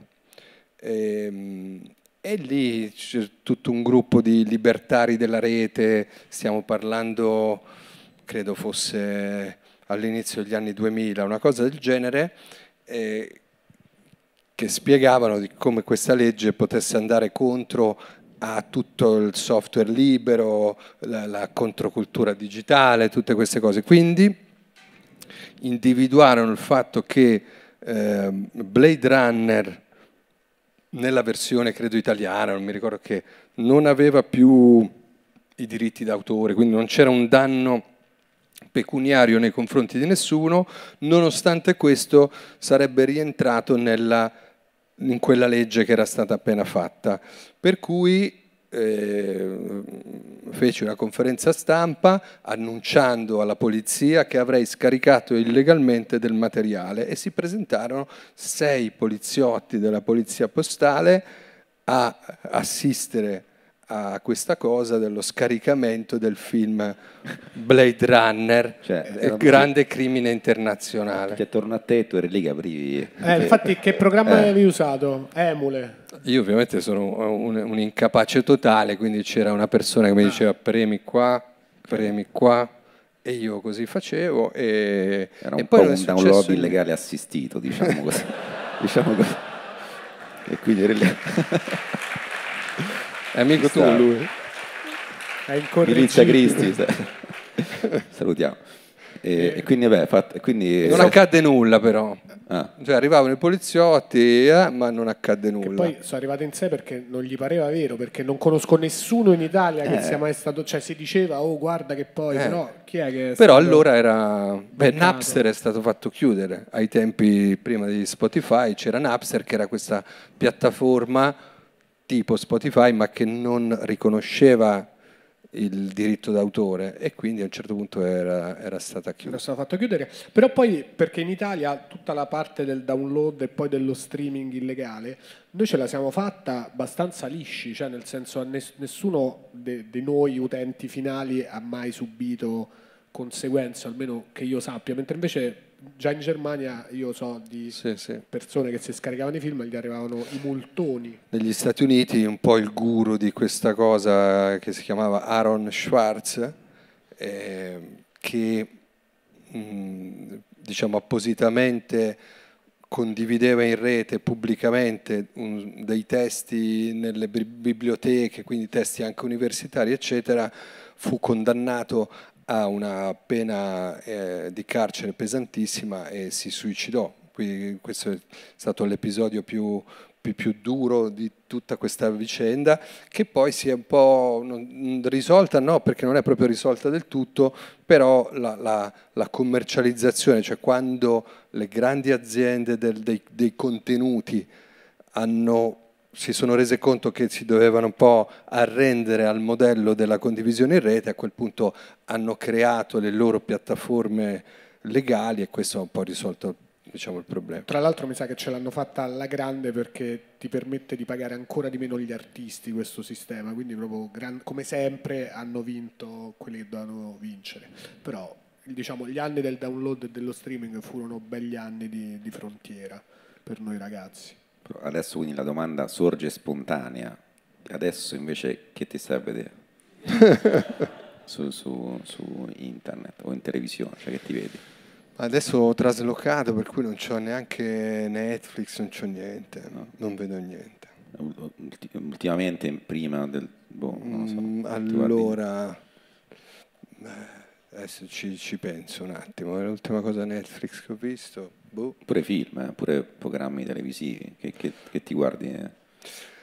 Non- sono un po' fuori dal mondo. L'ultima serie, che forse ho visto Fauda, forse l'ultima che ho visto. Fauda, quella, ah, vedi, E- No, no. L'ho vista solo io? Qualcuno Sì. ha visto? Sì, ok. Una mano alzata, però vabbè, comunque. È popolarissima tra i giovani, Fauda, nessuno se la pe- No, e, e network? sono eh, squadre speciali eh, del, diciamo, di- dell'antiterrorismo in Israele, quindi ci sono tutti questi raid nei territori occupati, questa roba qua un po' d'azione. Ma su che network? Su, su che No, su, su Netflix. Su Netflix, su Netflix. eh. Netflix. No. Ehm, no, per il resto no. Cioè, non guardi del- televisione, non guardi i programmi. no. eh, Eh, a Stefano l'hai Senti. distrutto così. No, mi spiace, scusa. che ti... Tu guardi la televisione? Io guardo, sì. Cosa ti piace di più? Mi guardo... eh, Quelli che cucinano queste... no, no, mi guardo eh, eh, quattro, quattro ristoranti ogni tanto, quello me lo vedo. Ah, no. Eh, sono quattro ristoranti E eh, fin qui. e questo da cui il titolo, questa è la cosa. E c'è Borghe- Alessandro Borghese lo conosci? Sì, di, di nome. È il figlio di Barbara Boucher. Eh, Barbara Bucci sì, perché Dai, sai, eh, il figlio. Ehm, il figlio. E praticamente fa, va da questi ristoranti e quindi so, questi quattro si sfidano e quindi mangia- mangiano tutti tre di loro al ristorante di uno e, e quindi giudicano i piatti. Eh, questa è un po' Ma da- sulla 9 però questa? eh? Sì, Su- allora forse eh, sì, sì, una cosa così. Sì, sì. sul 9? Sì. Ah, oramai E siamo tutt'uno. con- mi guardo 8, Otto, 8, otto. 9. Dopo il 7 sono tutti uguali i Otto. canali. Eh sì, sì.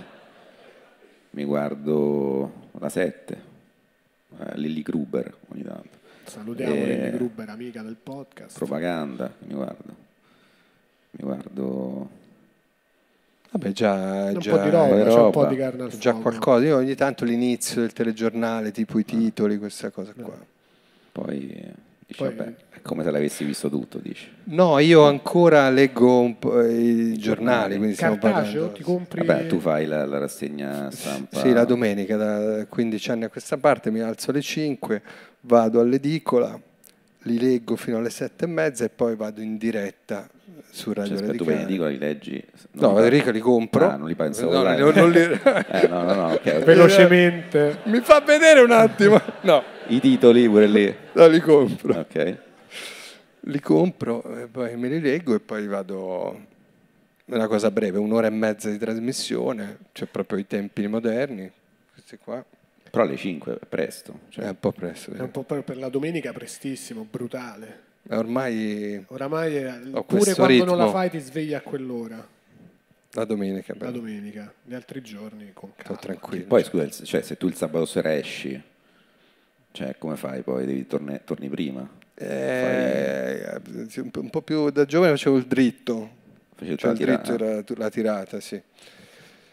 Adesso sì, ho provato, ma non Adesso faccio fatica. l'ultima mezz'ora, se non hai dormito Eh, la sì. notte, stai proprio là Sì, dici, sì. poi sei arrivato alle notizie, quelle un po' così, dici, ma quanto, quanto manca? Faccio fatica. Certo. Ma i giornali li compri tutti? Eh, la domenica tutti. Tutti? Tutti, anche tipo- tranne gli sportivi. Difatti Ok. la mia frase è tutti tranne gli sportivi. Posso fare dei nomi di giornali? Anche per esempio La Verità. Certo. E che, che- che ne pensi? Allora, per- perché la rassegna stampa comunque serve anche, cioè, Sì. non è leggere Certo. i giornali, è metterli a confronto. Quindi il giornale col titolo estremo, nel caso della verità, no? molto un po' tra il complottismo, l'estremismo di, di- di destra, però ipernazionalista, un po' razzista, eccetera, a te- ti aiuta a focalizzare una posizione estrema che magari altri giornali infilano in modo un po' più paludato, ma che comunque magari la mettono lo stesso. E quindi, oppure ti trovi a vedere come alcune cose magari le valorizza un giornale di destra, ma anche un giornale di sinistra, perché insomma, i ragionamenti che stanno dietro alla lettura della stampa, il vantaggio per me della, della stampa, poi se non è stampata e uno se la legge su internet poco, poco cambia, però l'articolo contiene anche dei ragionamenti, delle valutazioni, invece la, la notizia sparata sui social è proprio il titolo. E il titolo non corrisponde al contenuto, cioè quasi mai corrisponde al contenuto. Quindi secondo me mh, mm, è proprio malsano per la formazione del pensiero fermarsi ai titoli di quello che vediamo magari condiviso sui social, non perché eh, ci sia qualcosa di male nei social, ma perché non corrisponde poi il contenuto, ma anche celebri testate. Se poi leggi l'articolo, c'è il virgolettato del politico che leggi la frase e poi leggi l'intervista e non l'ha detta quella frase. Questo capita molto spesso. Come dice così, lo, fa, sì, lo fanno perché sì, per tipo clickbait, però sì. per leggere così, non, non, c'è un modo, cioè ormai si fa, non è che dici abbiamo scoperto, non no, lo fate più, quello ormai è, prassi, è abitudine. Sì. Eh e quindi niente. No, vai, vai. No, niente. E, e invece mh, eh, il fatto quotidiano com'è, secondo te? Eh, il fatto quotidiano, diciamo, la cosa positiva è che comunque un po' di, così, di inchieste sul potere, magari un po' troppo al traino della magistratura, però qualcosa viene fuori, so, le nomine, questi, questi affari, queste reti di potere che il quotidiano più paludato preferisce non raccontarle troppo. Poi personalmente alcune cose un po' diciamo la, l'antiamericanismo ideologico, questa roba qua non, non, non mi convince.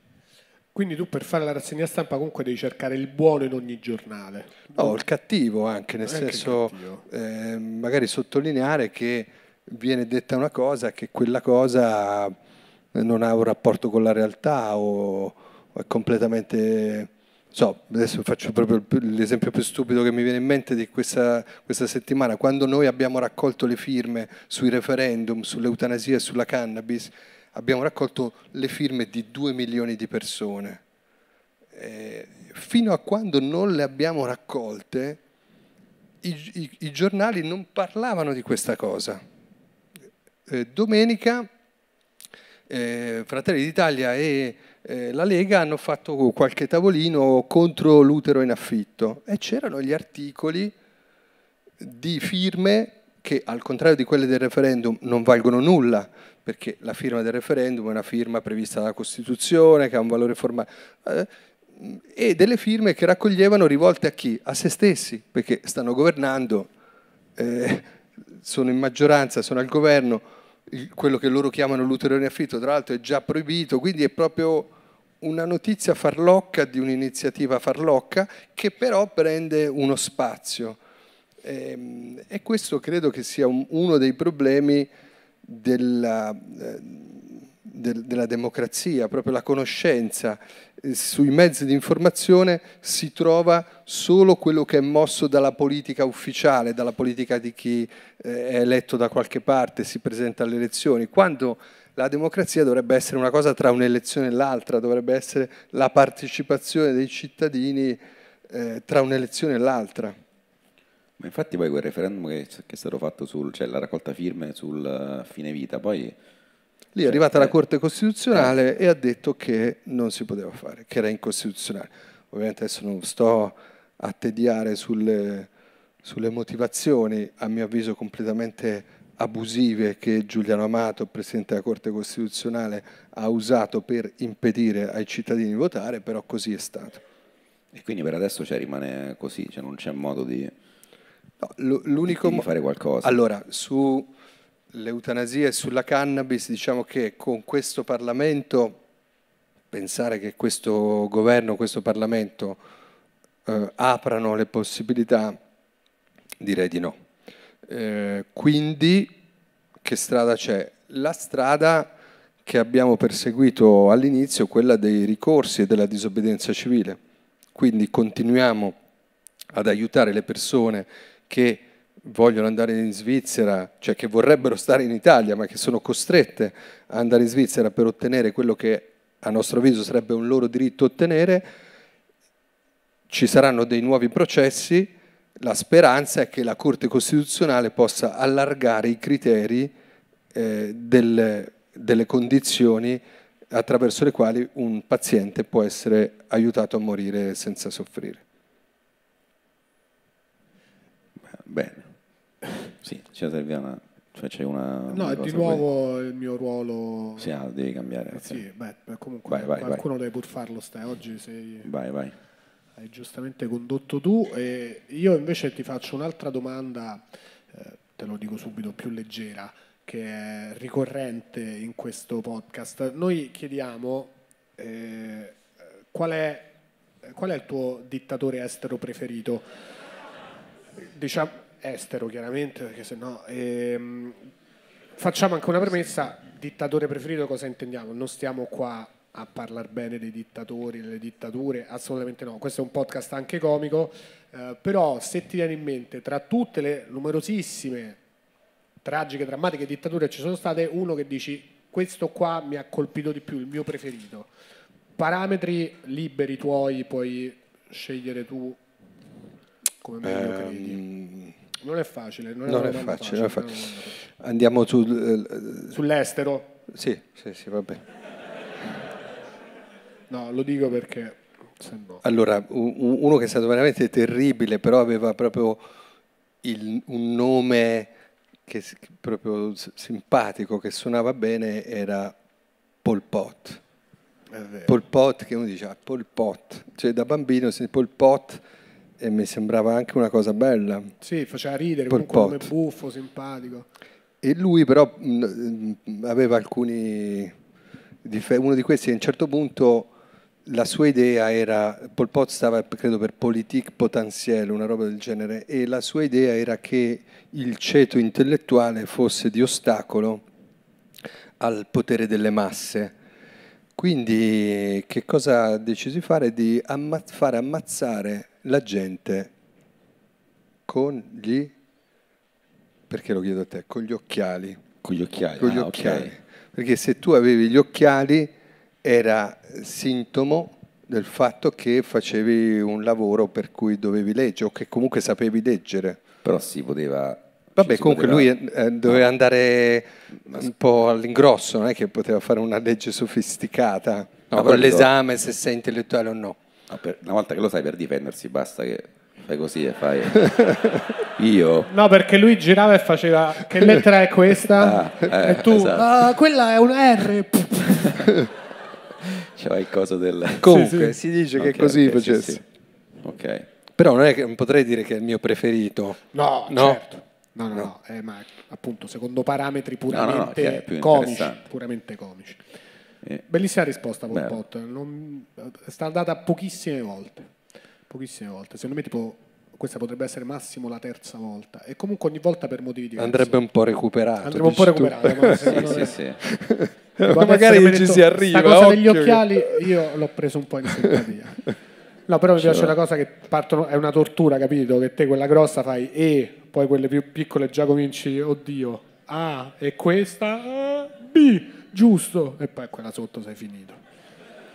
Capito, Ste? Sì. Ma non c'è un'altra domanda, un'altra rubrica. Vogliamo inaugurare questa rubrica nuova? Proviamo. Vai. Eh, do- dove vai in vacanza? Que- No, Quest'estate. che Stefano, bello. sono orgogliosissimo di te, guarda, non- Questa è bellissima, ma come ti è venuta? Eh, perché... stupenda, No, originale. ti Ma bella proprio. ah, il mio obiettivo Bella è, proprio. È quello che adesso io ti faccio questa- sempre questa domanda e quindi mi regalano un viaggio. Questa, Ah. questa- Ah, speri che qualcuno obiettivo, sì. sul web sul web mi dica "Oh, ti pago un auto, un Flixbus, autobus. non lo so, qualcosa. Vabbè. Vabbè, sei Quindi se dico che sto a casa, tu a quel punto Eh, io cadi in perdo- depressione, pa- inventa, perdi pure tutto. di Ibiza un'altra Eh. volta. Cioè, eh, dovrei andare in Bretagna quest'anno. In va, va Bretagna, bene? sì. Cosa- quanto ti danno sulla Bretagna? Non lo so, è la Ah, prima volta che lo faccio, la inauguro con te. Prova, prova.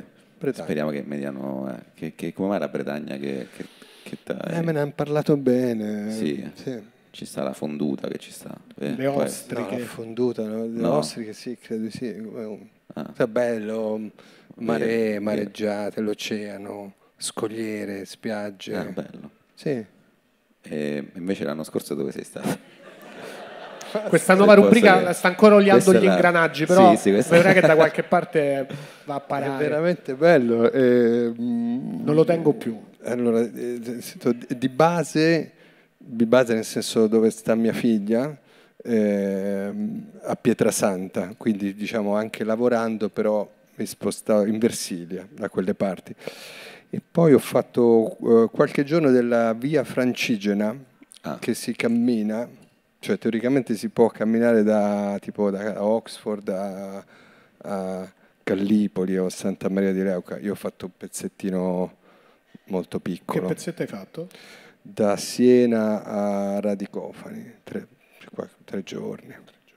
Bello. Ma eh, eh, rispe- cioè, come pellegrinaggio è tanto battuto? C'è, c'è tanta Allora, nel gente- mio caso non l'avrei chiamato pellegrinaggio, come- però... eh, Come percorso? Mm, Non abbiamo, beh, era agosto, per cui bisognava essere proprio...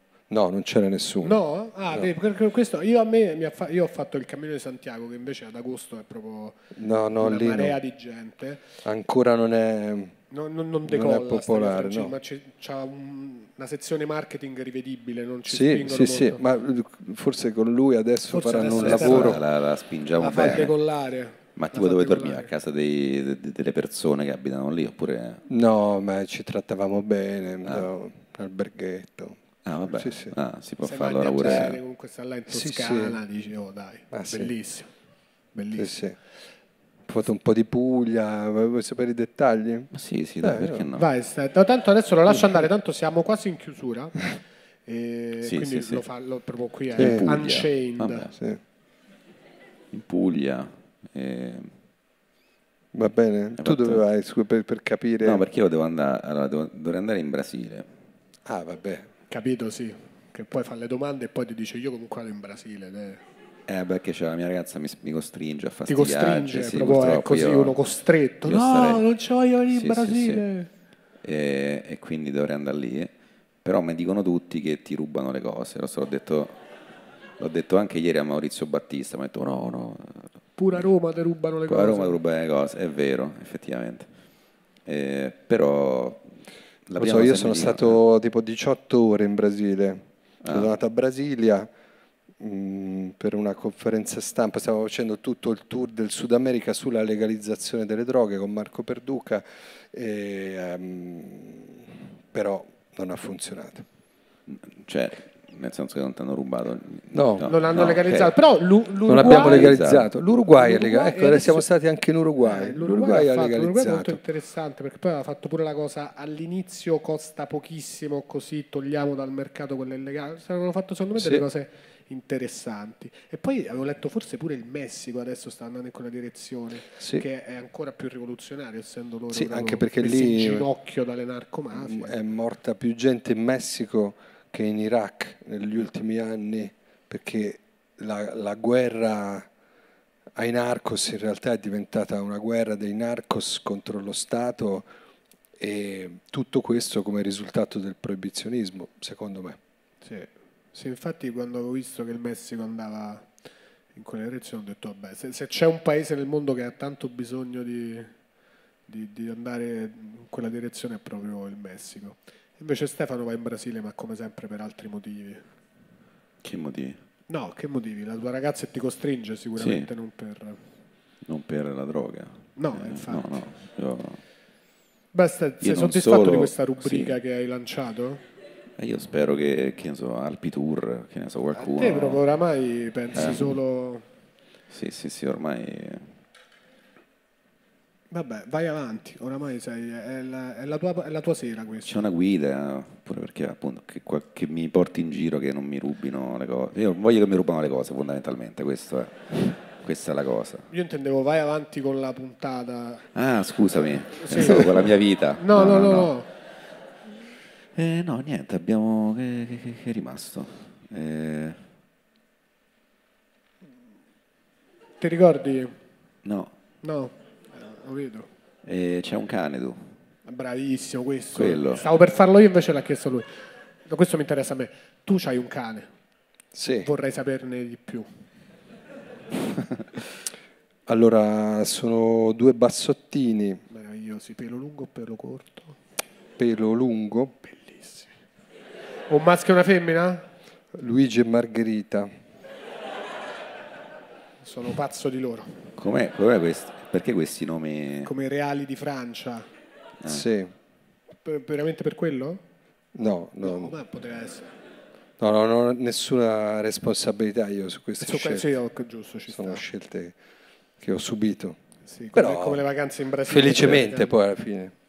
Gli voglio bene ai ragazzi. Luigi e Mario, bellissimi, be- bei nomi. Vado, guarda, poi i nomi degli umani e ai cani mi piacciono molto e ai bassotti in particolar modo. Gli stanno proprio a pennello. Sì, Luigi perché fa il baffo, no? Ah, eh, Il certo. baffo. Sei d'accordo? Sì, adesso che mi hai fatto questa cosa l'ho proprio visto. Ho detto, eh, certo, Luigi c'ha, è normale. Poi anche sugli sponsor può andare questa de- del Questa cane. del Dei, cane. dei- dei cani. Mm. Se vogliono regalarci dei cani, dici no, i cani No, non ci regalate cani. prendilo che- tu al massimo, come, No, è già poi come a Mario scopa. Monti che gli regalarono il cane. eh, chissà che fine, ci avrà Sì, ancora ecco, il cane. forse questo è un messaggio che si può dare. Non regalate i cani, cioè non è un bel regalo il No, cane. no. È, nel senso è, fa- fa- è un'imposizione. Beh, ma a Monti gli persona. serviva in quel momento lì per, eh, no, per renderlo un po' più Umano. popolare, umanizzarlo un po'. E che ne è stato poi del cane? Che È stato un noleggio probabilmente, Eh.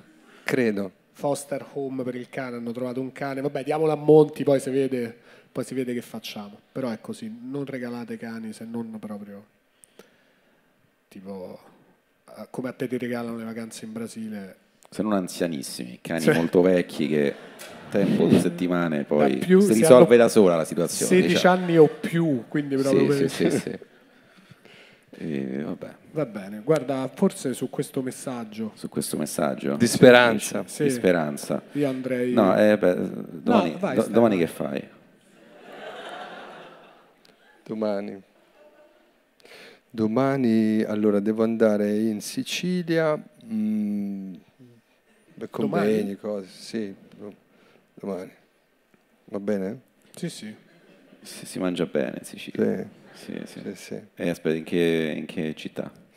Allora, devo andare in provincia di Messina, poi a Catania e poi a Palermo. Praticamente quello che stiamo cercando di fare è, siccome mh, a livello nazionale ci si può aspettare poco dal punto di vista delle riforme, diciamo, dei diritti civili, eh, le regioni hanno sempre più potere, per cui per esempio in ero in Abruzzo eh, lunedì e martedì per raccogliere firme su una legge di iniziativa popolare regionale perché ehm, la cosa che ho spiegato prima, cioè che oggi è già legale in alcune condizioni l'aiuto alla morte volontaria, però non c'è un termine, quindi il sistema sanitario si rifiuta di rispondere alle richieste dei cittadini.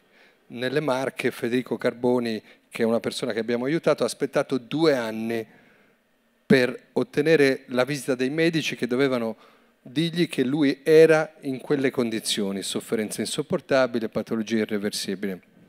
Allora, far aspettare un malato due anni per fare questa verifica significa di fatto fare tutto il possibile per impedirgli di esercitare il suo diritto. Quindi noi come Associazione Luca Coscioni abbiamo eh, fatto una, re- una legge regionale, Liberi Subito, per imporre alle regioni dei tempi certi per le risposte ai malati, 20 giorni. Cioè in 20 giorni la regione, il sistema sanitario è obbligato a visitare il paziente, verificare se ha diritto a questo tipo di aiuto e poi attuare eh, questo tipo di aiuto. Quindi eh, sto un po' girando l'Italia, in questo momento si sta raccogliendo in eh, Piemonte, in Friuli, in Abruzzo, in Emilia-Romagna e eh, spero che inizieremo la raccolta anche in altre regioni. E ci sono regioni che rispondono diciamo, meglio di altre alla tematica o peggio di altre? Ma allora, eh, la, la cosa politicamente sorprendente è stata il Veneto, dove finora abbiamo trovato una buona accoglienza e risposta dal presidente della regione, che comunque è della Lega, Sì. che è Zaia, che però ha preso posizione contro la linea ufficiale del partito su questo.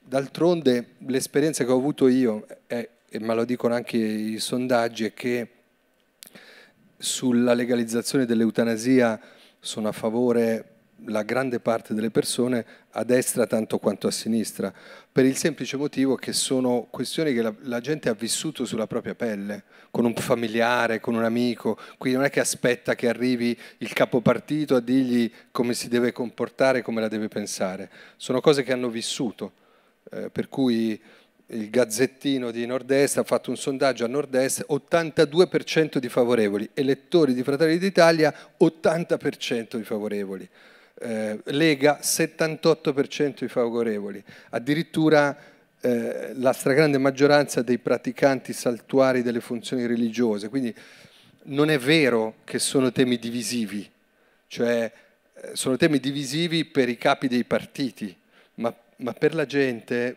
Mm, poi non vuol dire che tutti sono d'accordo, però intanto le persone sanno fare la differenza tra quello che sceglierei io personalmente e quello che impongo a tutti con la legge, che è come sull'aborto, cioè un conto è dire io non abortirei e un conto è dire io mm, ti metterei in carcere se abortisci. Ecco, la stessa cosa è sul fine vita, la stragrande maggioranza delle persone che magari non lo farebbe o avrebbe dei dubbi o avrebbe paura a affrontare una decisione del genere, ma non si permette di dire ah no, condanniamo fino a 12 anni di carcere se qualcuno va a aiutare qualcun altro, che è il principio fondamentale dello Stato laico.